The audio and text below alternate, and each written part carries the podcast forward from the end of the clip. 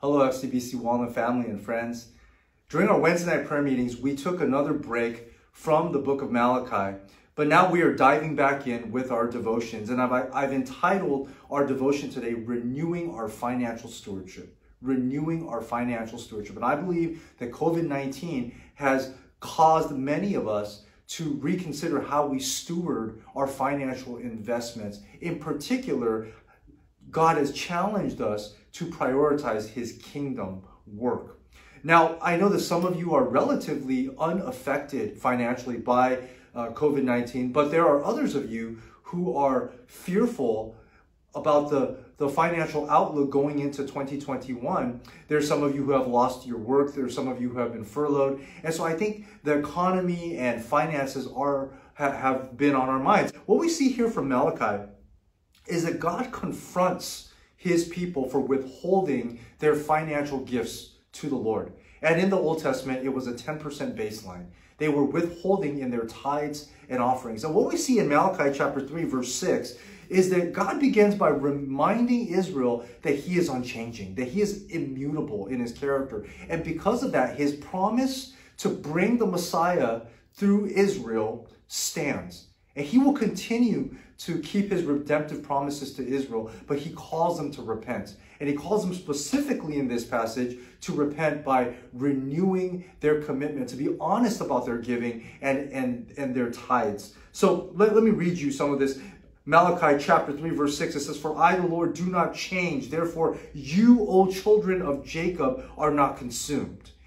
Jacob, Israel, is not consumed. They're not destroyed every time they sin because God is unchanging. And then in verse 7, from the days of your fathers, you've turned aside from my statutes and have not kept them. Return to me, and I will return to you, says the Lord of hosts. But you say, How shall we return?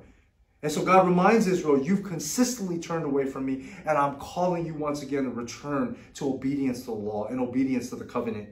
And then it says in verse 8, Will man rob God? Like, how do we rob you, God? You have everything. You're the creator of the world. You sustain the world. How are we robbing you?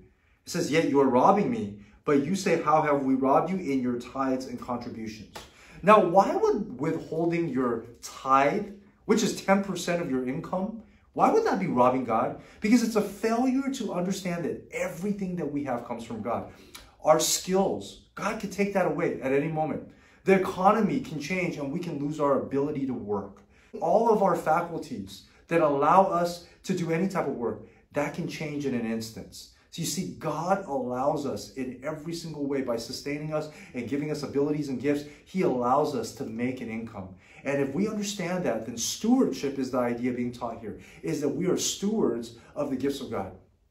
Everything that we have belongs to God. And God, by His grace, has given us the ability to make an income so that we can provide for our needs and for our loved ones and, and even to be generous on top of that. And so that's the idea is, is that the Old Testament saints, they are being rebuked here for robbing God because they failed to live with faith in God.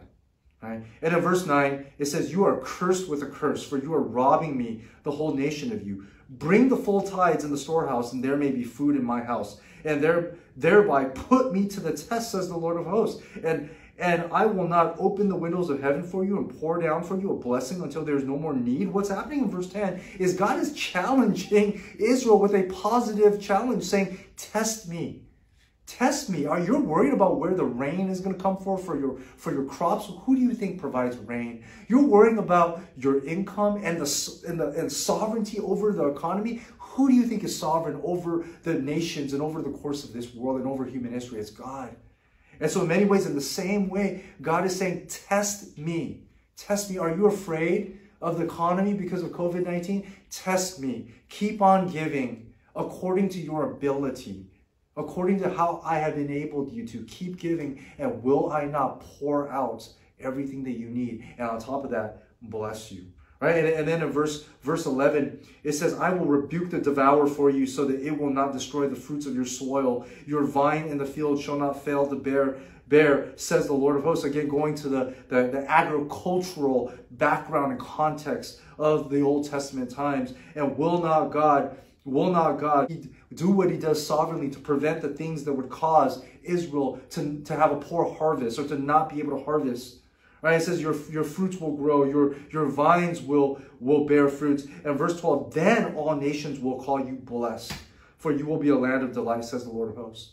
And so the nations would then be able to look at Israel as truly a nation blessed by God because of how God provides for them. Now, we, we need to do some, some New Testament uh, interpretation here. Is that in light of the New Testament, we are no longer held by a 10% principle. I mean, you can use a 10% principle, a tithe, as a guideline if you'd like to.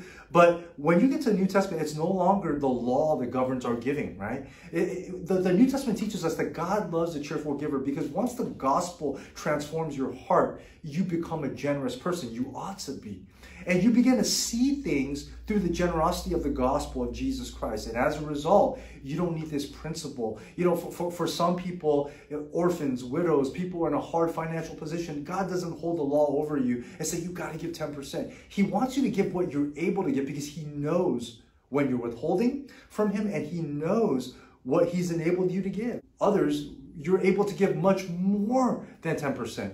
And so, so the principle of the New Testament is not so much 10% or 20%, but it's just being generous and recognizing that all of our time, our talents, and our treasure, our finances, belong to God. And so, what COVID 19 has done is that COVID 19 has reminded us that one God is sovereign, like we said, over the economy, and we need to look to Him, right? God is sovereign in giving us the gospel, and He's reprioritized how we see money. Now, I know that we are a very generous church.